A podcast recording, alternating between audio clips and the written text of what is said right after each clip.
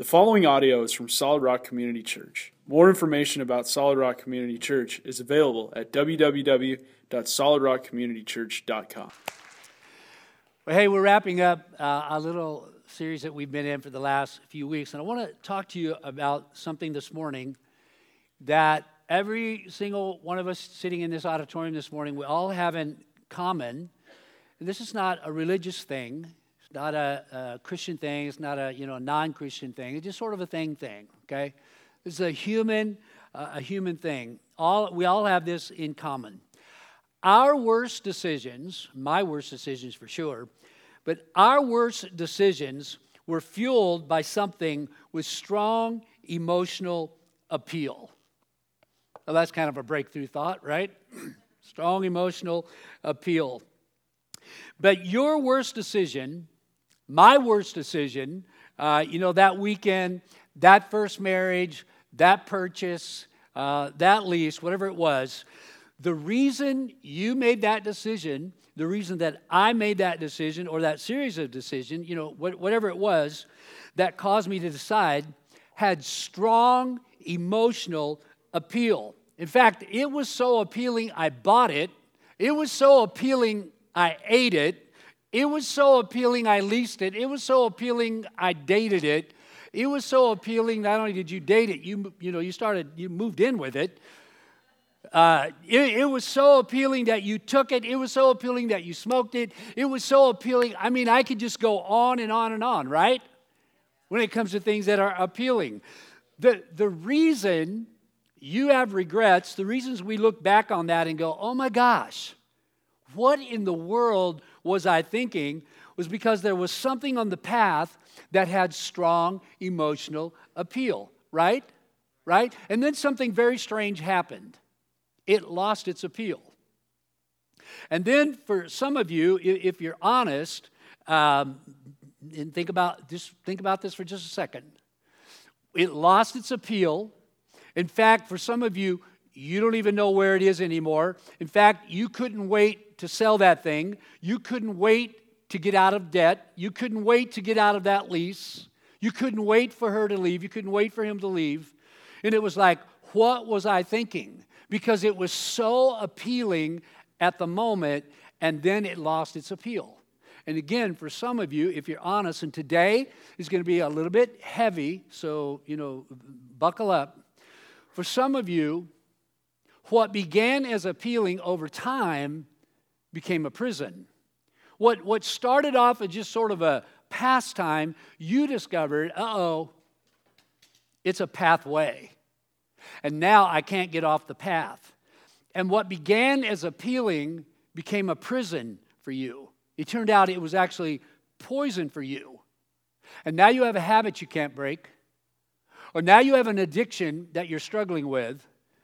And so, I got an idea. I tell you what, let's just not do that anymore. Okay? Let, let's just not do that anymore. Thanks for coming. We'll see you next week. Shortest sermon in the history of Solid Rock. Don't you wish it were that easy? Don't you wish it was that easy? But it's a common experience for all of us. The things that get our attention, the things that we regret, there's, there's something always emotionally appealing. And so, what I want to do this morning is I want to go back and I want to talk specifically about some things with strong emotional appeal. And here, here's why. And again, this is what we all have in common. The path, or, or the path to be avoided, is always paved with strong emotional appeal. There's no way to avoid this. It's, it's just something that's a reality that we all face, that we're all challenged with. That the path to be avoided, you know, whether it's a financial path, a relational path, you know, relational path, you know, whatever it might be, it's always paved with strong emotional appeal. I mean, think about this. We'll put a list up there newer, faster, bigger, 25% return. You know, it's like, honey, oh my gosh, it's guaranteed. And she's like, oh, that's our college money. You know, that's, that's our, you know, our, our kids' future. That, that's what we're saving up vacation for. And they're like, yeah, I know, but honey, It's guaranteed 25%. And so suddenly there, there's conflict, you know, 25% return, romance, desire, acceptance, attention, uh, adventure. You know, the wrong paths are always paved with one or more of what you see on that list, or one or more of those things. And especially the security thing. The security thing's a, a little bit tricky. It's like, well, do you really love her? Well, she's got a really good job. She makes really good money. Yeah, yeah, I know. I, I know, but do you love her? Do you love him? Well, you know, just look at me. You know, I'm not, I'm not getting any younger, right? And, and just to be clear, you know, these things aren't bad. In fact, these things are all good. These things aren't bad. These things just aren't enough. These things are, you know, they're not wrong. These things just aren't enough when it comes to making decisions in life and choosing the pathways that we choose because shiny things and appealing things do two things to every single one of us sitting in this auditorium this morning. They lower our defenses and they raise our defensiveness. And friends come along and boyfriends come along and spouses come along and they're like, whoa, whoa, whoa, whoa, whoa, whoa. Do, do you not know where this is going? Do you not realize, you know, where this is headed? And we won't listen. In fact, we can't listen, and here's why. Because confirmation bias kicks in. Interesting term. You, you know what confirmation bias is, right? Confirmation bias is I see what I want to see, and I hear what I want to hear. And any information that confirms, you know, what I want to do, I see. And any uh, uh, information that is contrary to that, then it's hard for me to see and it's hard for me to hear. When, when confirmation bias kicks in and we get locked in emotionally on something, or, you know, our IQ actually drops. Did you know that? It, it, actually does. You know how I know that? Because every one of you sitting here, me included, all of us sitting here in this room this morning, we've all looked back on a decision that we've made at some point in our past, and you said this. These are your words, these are, are not my words. You know, you either said this to yourself or maybe you said this out loud. How could I have been so. What? Yeah, yeah. Your IQ dropped. You're like, no, no, no, I didn't. Yeah, yeah, I did. You admitted it. How could I have been so? So, but I've got some good news, okay? I've got some really positive news. You, you're not stupid, but when you get, you know, fascinated with something that's fascinated, and when you get locked in, you know, emotionally on, on something or someone, well, you know, you, you said it. You said it. Okay, so anyway, so not only does your IQ drop, you know what else drops? And, and this is a term that I remember back in the years from when I was in the, you know, the uh, marketplace before I moved into full-time ministry. This, this idea of emotional quotient. So your EIQ, it just all but disappears. And I want to talk about this emotional uh, quotient for just a second. I've had, learned about this term for the last couple of decades, and then we'll go on. But I just want to talk about it for a second. If you're in an ongoing conversation with someone, and this is someone that you know that in your heart, it's someone that you know has your best interest at, at heart.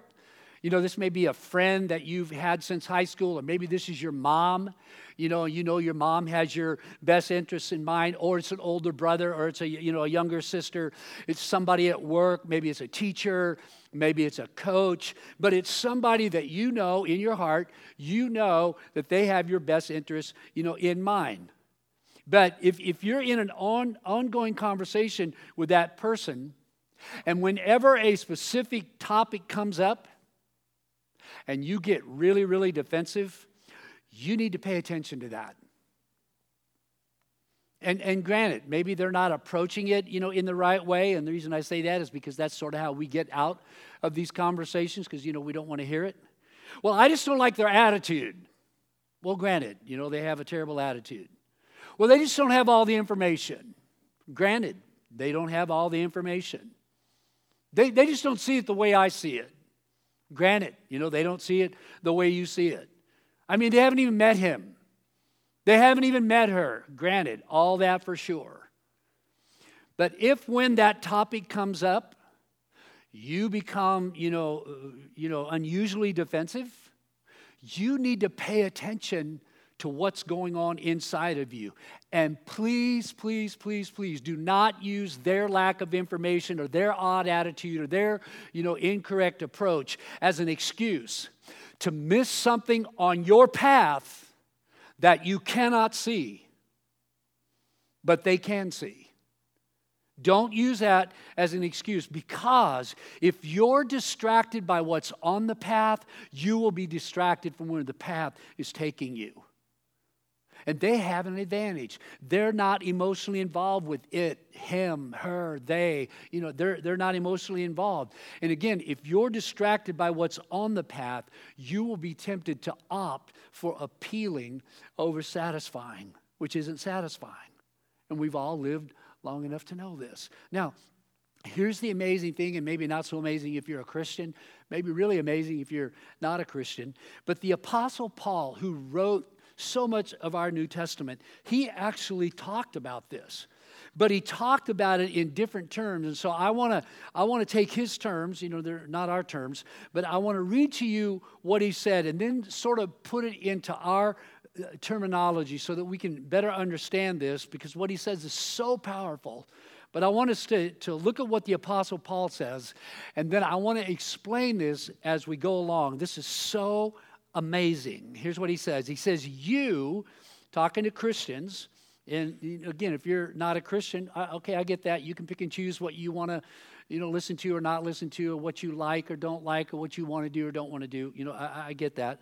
And just to let you know, we have, and I have specifically, me, I have specifically no right in the world, if you're not a Christian, I have no right in the world to tell you what to do. And I, and I get that, okay, because we have a different worldview, we have a different belief system. I understand that. So I'm not telling you what you should do, but I am inviting you in on a conversation that's taking place between Christians. And I really believe, if you just hang with me, I think you're really going to like part of this. So here's what Paul says He says, To you, my brothers and sisters, again, talking to believers, you, my brothers and sisters, were called to be free which, which is really amazing because here's the deal. If, if your version of Christianity is not liberating, you have the wrong version.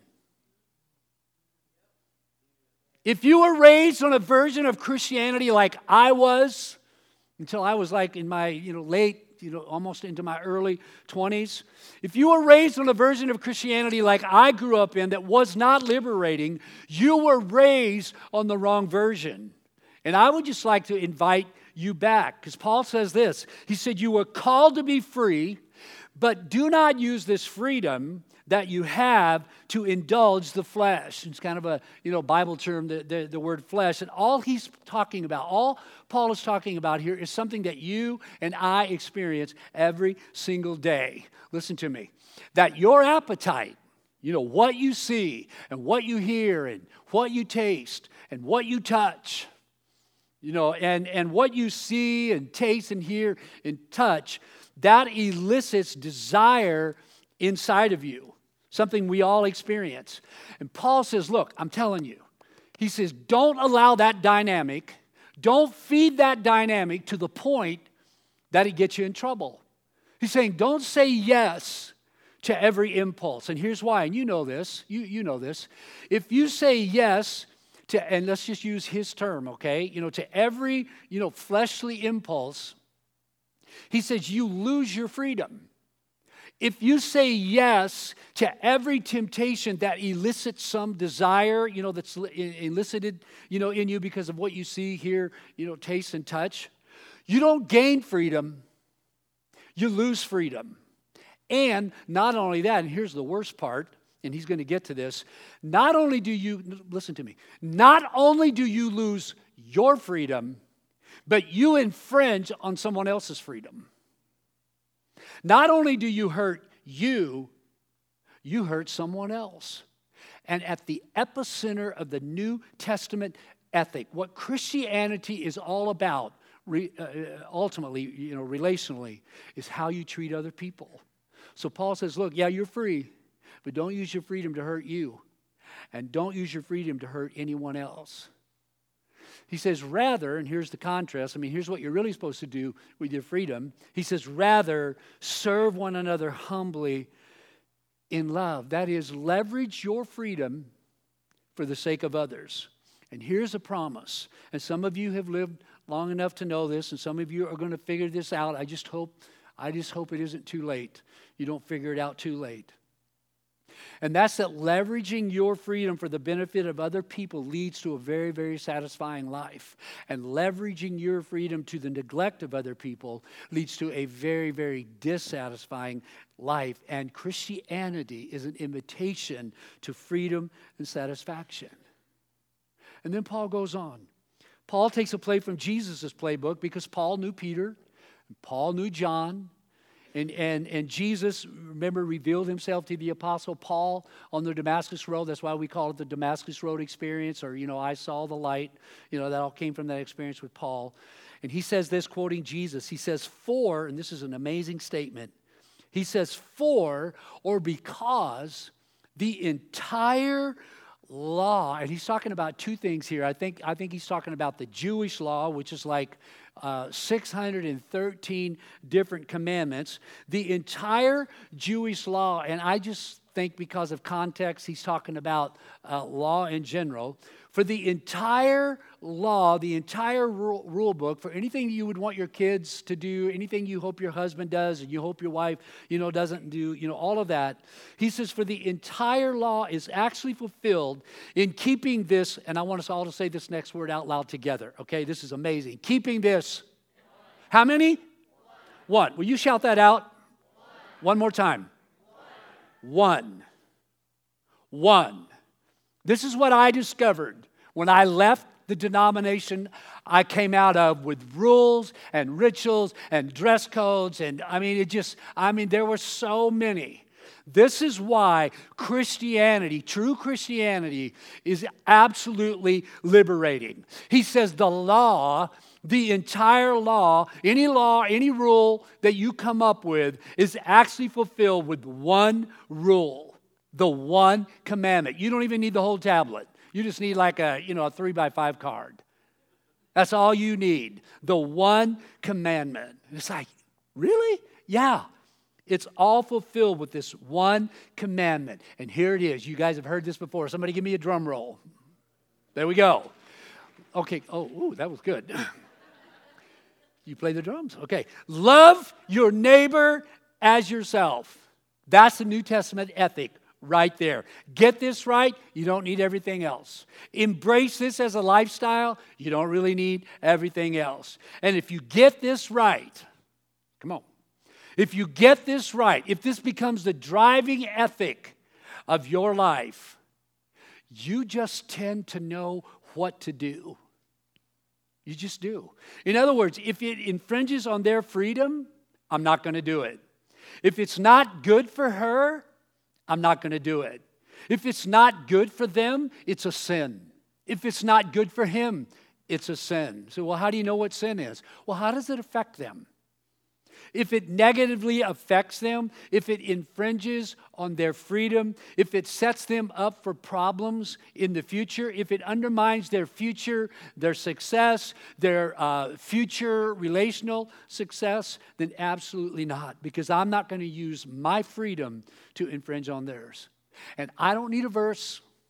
And I don't need a quote, and I don't have to remember everything my parents said. I mean, I don't remember half of, you know, what they said anyway half the time but love my neighbor as myself. And then, of course, Jesus, you know, I mean, he took it to a whole new level at the end of his ministry. Remember, he said this? I mean, it's, it's so much bigger, Jesus would say, than that.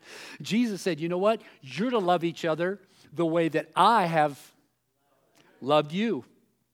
I mean, that takes it to a whole new level. Paul goes on, he says, So I say, walk by the Spirit, which sounds kind of strange, kind of like, you know, you know, strange music, music in the background. Sort of seems a little bit intangible. I mean, do I look up? I mean, is something spooky going on? That kind of thing. Paul's like, no, it's very simple. Paul's like, it, it just simply means to live and walk in sync with the internal nudgings of your Heavenly Father through His Holy Spirit. In other words, God, God will always, always, always nudge you towards other firstness. God will always, always, always nudge you towards sacrificing for the sake of other people. God will always nudge you towards never, ever, ever, ever infringing on their freedom and sacrificing yours instead. And the outcome, of, he says, is this.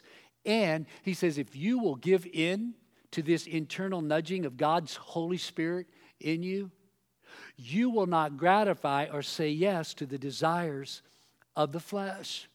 And maybe a better trans- translation uh, for us is you will not fulfill selfish desires or you will not follow through on selfish desires.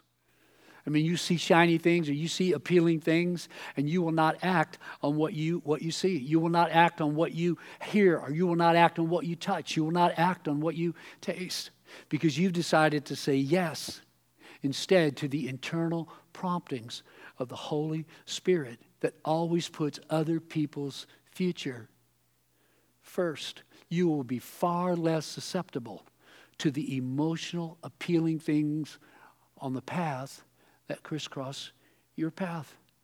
And he's not done. I mean, he's so good, he's so thorough. For, he says, let me, let me explain this a little bit further. For the flesh, and we, we've explained that, for the flesh desires what is contrary to the spirit. And again, this is a human thing, okay? This, this is the New Testament version of what you experience every single day. I mean, there's this war within, right? There's, there's this, this conflict within. I mean, I know what I ought to do, I know what I want to do. And isn't it interesting that ought to and want to are in conflict? Isn't it interesting that there's an internal law inside of you that conflicts with the bodily and fleshly, to, to use his term, desires. Why is that? I mean, it seems like they would be in sync. It seems like that I should want to do what I ought to do.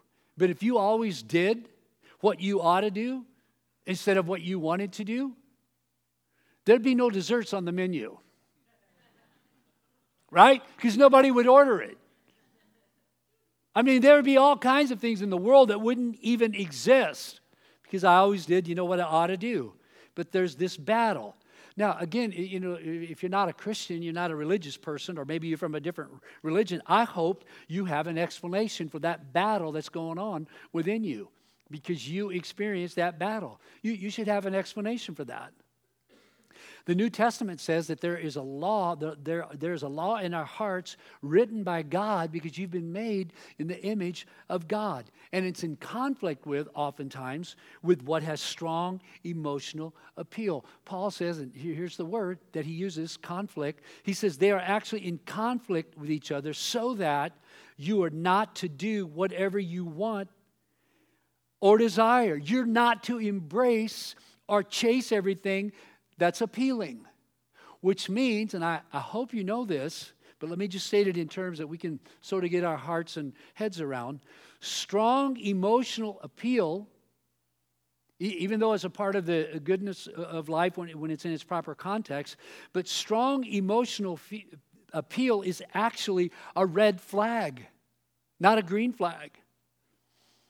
In other words, when it's something emotionally appealing, whenever you have that, Instead of leaning in immediately, we should step back immediately and say, you know what? Time out, time out. You know what? This may be a great thing. She may be the one. He may be the one. I mean, this, this may be the job. This, this may be a good, you know, investment. This, this may be the time to lease a car. This may be the time to move. I mean, this may. I mean, it might, it may, it might, it may, it might. But you know what? There is such strong emotional appeal. I'm just going to be wise enough to step back because it's a red light, not necessarily a green light. It's a red flag, not necessarily a go sign. He says, but, and now he's coming back to those of us who are Christians. He says, but if you're led by the Spirit, and again, this isn't strange or, you know, some of the things that I saw in my past. You know what this is? This is just simply paying attention to that internal nudge that God's, you know, He's going to kind of, you know, nudge, you know, your conscience. He's not going to yell. He's not going to scream. You know, he's, you know, he's not going to do any of that. It's a still, I believe, small voice. In fact, it's more like a. You, you know what I'm talking about? Was that you, honey? Nope.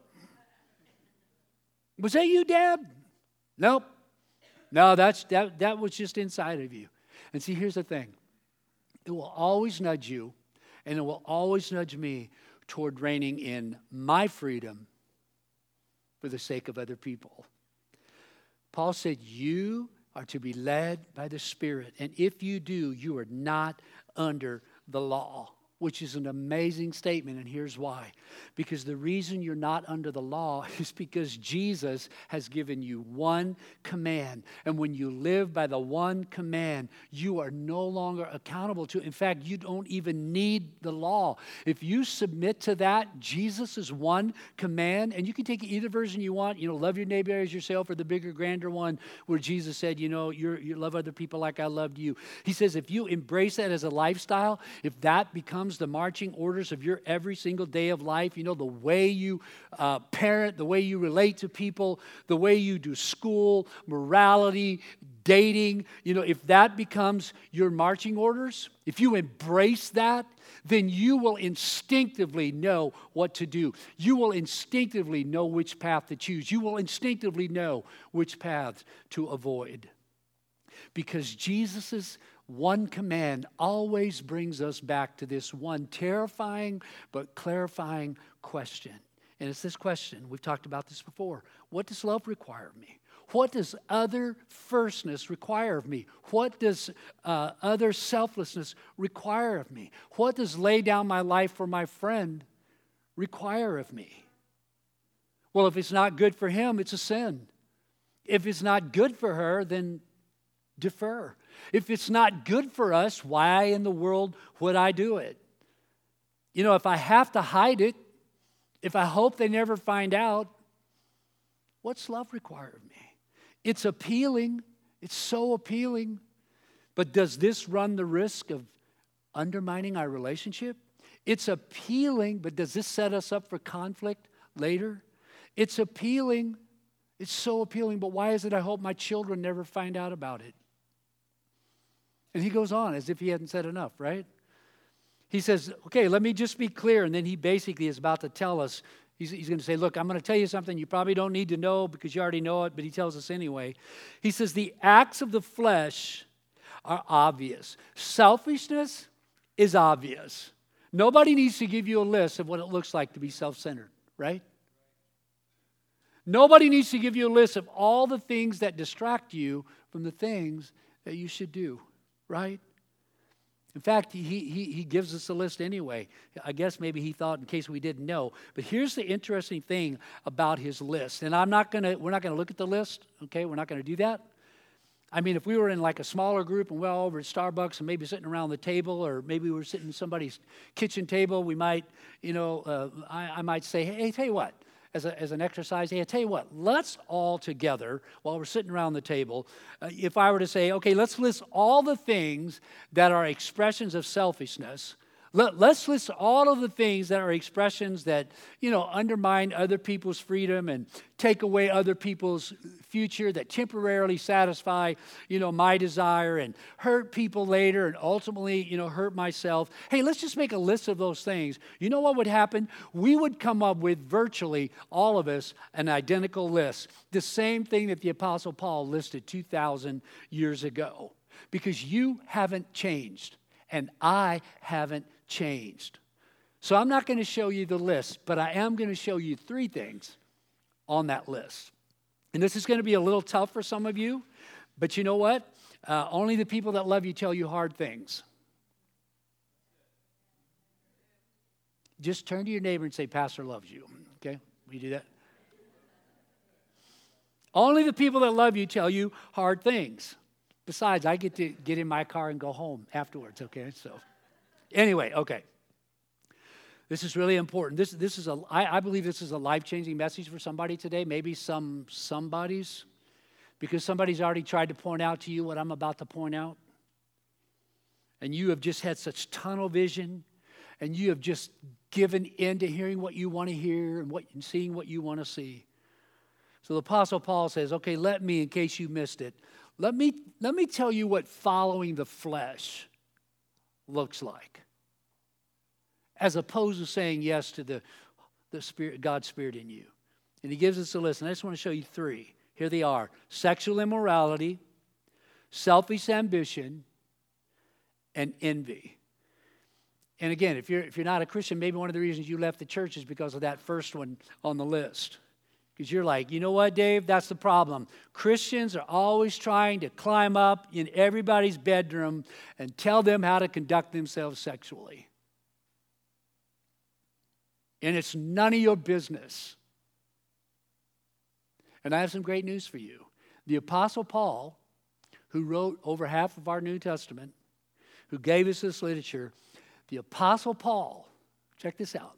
The Apostle Paul, in another letter that he wrote to Christians, he, he asked a question that you think we should ask. He, he asked the question uh, this way in, in, another letter. Here's what he said. I won't show you the, the verse, but here, here's what he said. He said, What business is it of mine? Talking about himself as a Christian, you know, in the church. He says, What business is it of mine to judge those outside the church? To which you, if you're not a Christian, you would say, well, it's none of your, you know, fill in the blank business. And the Apostle Paul would come back and he would say, you know what? You're exactly right. It's none of my business. It's none of our business to tell you how to conduct your sexual life or your morality. It's none of our business. Paul, the great Apostle Paul, would agree with that. So when Paul talks about sexual immorality, he's not t- trying to tell everybody, you know, how, you know what to do in the world, what to do. He's trying to answer this question right here. Here's the question he's trying to answer. He's trying to answer when it comes to sexual immorality, or just sexual in, in general. What does it look like for a Jesus follower?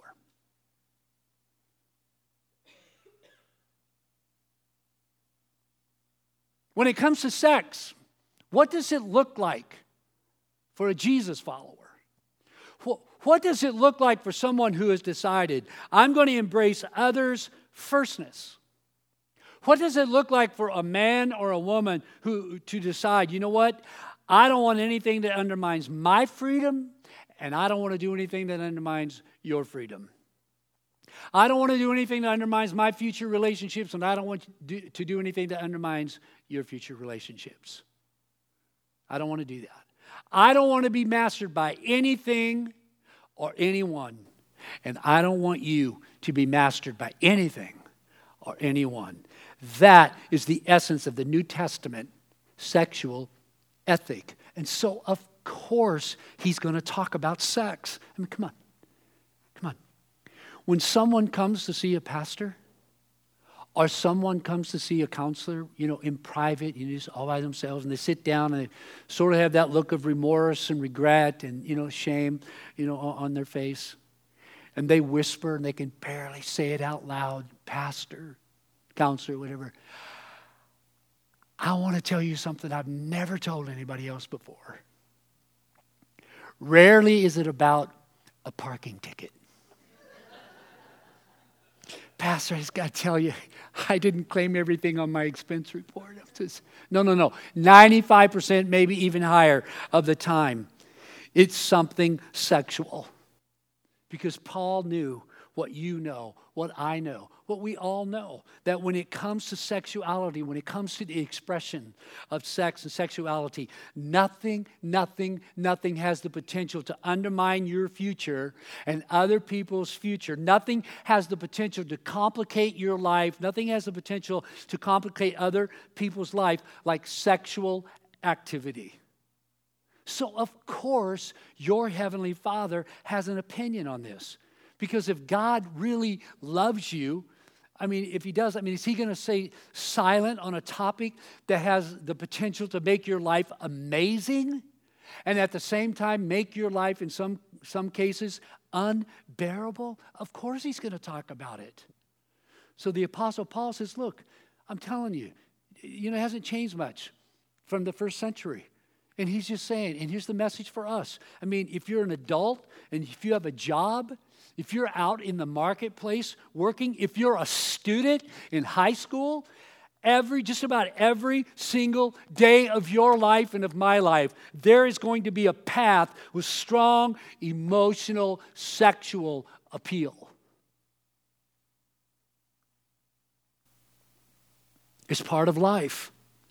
But what's appealing is distracting. It's not a green light, it's a red light. It's a red flag that most of us have lived long enough to know we wish we would have paid attention to it earlier. I can't tell you the marriages that are just strewn along the landscape over this one thing right here. And most of us have lived long enough to know that we wish we would have paid attention. So, of course, of course, the New Testament, and of course, the Apostle Paul specifically, is going to put this on his list. It's not because he's against you, he's for you. And besides, my hunch is if, if all of us, you know, could go back and erase an event or a weekend or a week or, you know, a season of life, for most of us, it would have something to do with how we expressed or mismanaged our sexuality. So, of course, God mentions it. He loves you. And it's, have you noticed this? It's very emotionally appealing. You need to say amen on that. Thank God, right? Right? Okay. Selfish ambition, same thing. I'm going to get ahead. I know it's not legal. Hope my boss doesn't find out. Hope the president of the company doesn't find out. Hope my wife doesn't find out. Hope my husband doesn't find out. Hope my parents, oh my gosh, I hope they don't find out. Of course, it's appealing. Envy. Man, I'm going to, I am so jealous of my brother. I'm so jealous of my brother in law. I want what they have, and man, I don't care whatever it takes. I'm going to get it. And then I'll be appealing. And it's so appealing to me because then they'll look at me and they'll have respect for me, and they might even want to be like me. Envy. Envy is trying to catch up with somebody that doesn't even know you're trying to catch up with them. That's what's so crazy about envy. I made it and they didn't even notice. Did you notice? No. What? You didn't even notice? I broke the law. I emptied my bank account and you didn't even notice? Nope. Nope. Didn't even know what you were doing. What, what are we even talking about? I don't even know what we're talking about. It was just crazy. Why? Because there's just something. We just get so locked in emotionally, strong emotional feel. And what he says next is so disturbing. And I'm not going to try to resolve it. And I know you might you know, be upset a little bit, but I, I just, we don't have enough time. But what he says next is so disturbing.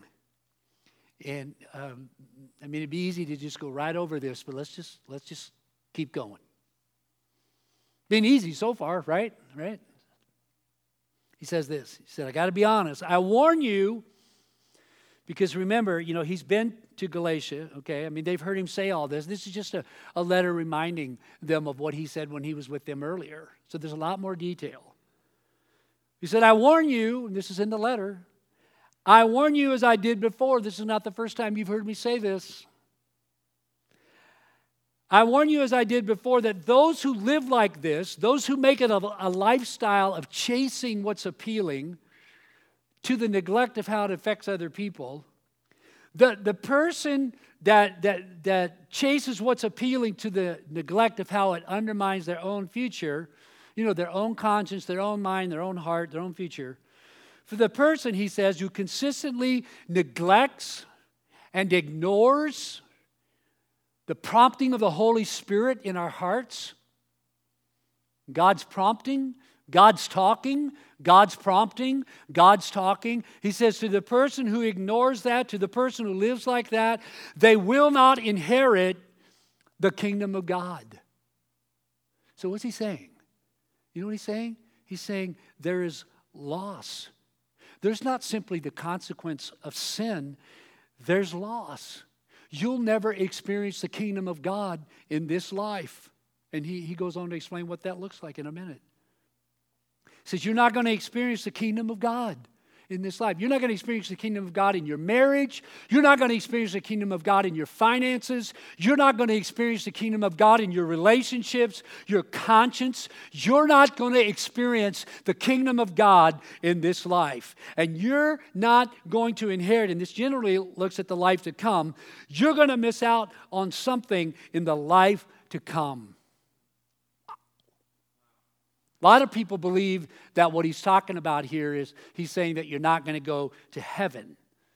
I personally, my observation, this is just me, I don't think that's what he's talking about. I think if he meant you weren't going to go to heaven, he would have said, You're not going to go to heaven. I just don't think that's what he's talking about. And again, that's just my interpretation. Some people believe that. I think the Apostle Paul is pointing to something else. And I'm not going to tell you what I think he's pointing to, but I will tell you this much. Listen to me. If you never sense anything in your conscience, when you do something that benefits you short term and hurts somebody long term, if you're just able to chase all the emotional, appealing things, shiny things, and it's never a matter of conscience, it doesn't even bother you. If you never sense the divide, perhaps, between what God wants for you and what you know you ought to do, you should wonder. You, you should be a little worried. You should look up, or you should, as the Bible says, repent or maybe to use this terminology, you should begin living in a different direction. You should begin the direction of yes to God's prompting within you. Living in the direction of yes to when God is nudging you to go in a different direction. It's time to opt for satisfying over appealing, which is far more satisfying. How satisfying, you say? Well, Paul tells us. Paul says, let me tell you what it looks like. And, and again, if you're not a Christian, here's the invitation. Okay, here's the carrot on the stick. Here's the try it, you'll like it. Here's the promise. Here's the liberty. This is the part that maybe they didn't tell you in the church that you grew up in. But the fruit of the Spirit, in other words, the outcome of saying yes to God, the outcome of saying yes to that internal nudge, is exactly what you're after in this life. It's love, joy, peace, patience, kindness, its goodness, its faithfulness, its gentleness, and its self control. See, single people, it's who you want to become, it's who you want to marry, it's what God's invited you into. And then he says this this is so amazing. It's not even a verse, it's just a phrase. Against such, there is no law. And let me tell you why that is so brilliant and so inspired. Here's what, here's what Paul is saying saying, okay, he's saying, against immorality, against envy, against lust, against jealousy, against all those things, you have to set up laws. You have to set up restrictions. Oh, if you don't, you'll self destruct. If you don't, you're going to be addicted you know, to all the wrong things. You have to set up all these laws, you have to set up all these rules. But he says, but when you embrace the one command, when you embrace others first, when you embrace, embrace and love God like God through Christ loved you, he says the result is there's no law against this. In, in other words, let me illustrate this way. You, you just have too much peace, Terry. Knock it off. You're just showing way too much peace in life. Could you knock that off, please? That's just too much. Too much peace. You got to knock that off. Quit being so patient. You know what the problem with my wife, Kathy, is? I'm just going to tell everybody in the church what her problem is. You ready? You know the problem with my she's just too patient. She's so patient. She needs counseling. She's so patient. She's just amazingly patient. Kindest kids in the world. Kids, knock it off in the back seat there. You guys are being too kind to one another. You're just overdoing this kindness thing. Okay? So just knock it off. You know what the problem with my husband is? My husband, he is just so faithful. I trust him all the time. I mean, he takes all these trips. I never worry. He buys me flowers. He buys me cards. He sings to me. He dances. Right, baby? He dances for me. I mean, he's so faithful. Please, somebody pray for us. See, see that that's the thing. See, this is the beauty. This is the invitation. You can't overdo any of this. You can't, you know, have too much self-control. You can't, Paul says, look, I'm telling you, this is the freedom that you've been invited into. You don't need any laws, you don't need any rules. It is so powerful. It's a life of one rule and no regret. It's a life of one rule where you don't create regret. It's a life of one rule where you don't become somebody's regret. Why wouldn't everybody be a Christian? Why would you resist that? Say, well, I, I've never really heard it presented that way. Well, that's guys like me. That's our fault. That's, that's my fault. The best way to predict your future, where you're going to end up, is to pay attention where you're headed. Okay, so let's come on up. Pay attention. I'm not done. I'm not done. I'm not done. I'm not done.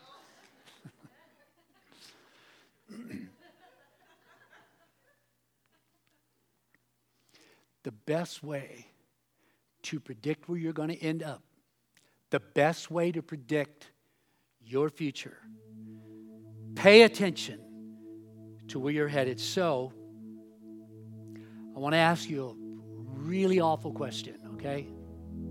And remember, only people who love you will ask you these kind of questions. And again, if this brings to mind a conversation that you're having with someone, please, please pay attention to that. But here's my, here's my question Have you become so enamored? Have you become so enamored with something or someone on your path that you have failed to recognize where the path you're on is taking you? Have you become so enamored? It's, it's so appealing. It's so appealing. Have you become so enamored with something or someone on your path that you fail to recognize where that path is taking you? Have you lowered your defenses? And have you elevated your defensiveness? And are you willing to change course? Are you willing to change paths? Are you willing to begin living in a new direction? Now, I, I know this is kind of heavy today. People are like, well, is there a way back? There is. We talked about the principle. You know, a principle is not something you apply, it applies to you. It's something that's working in the background, and it works for you or against you. Direction, not intention determines your destination. This is why, if you change direction, things change. You know how you get back? You sow and reap your way back, just like you sowed and reaped your way in. But the choice, it's a matter of choice.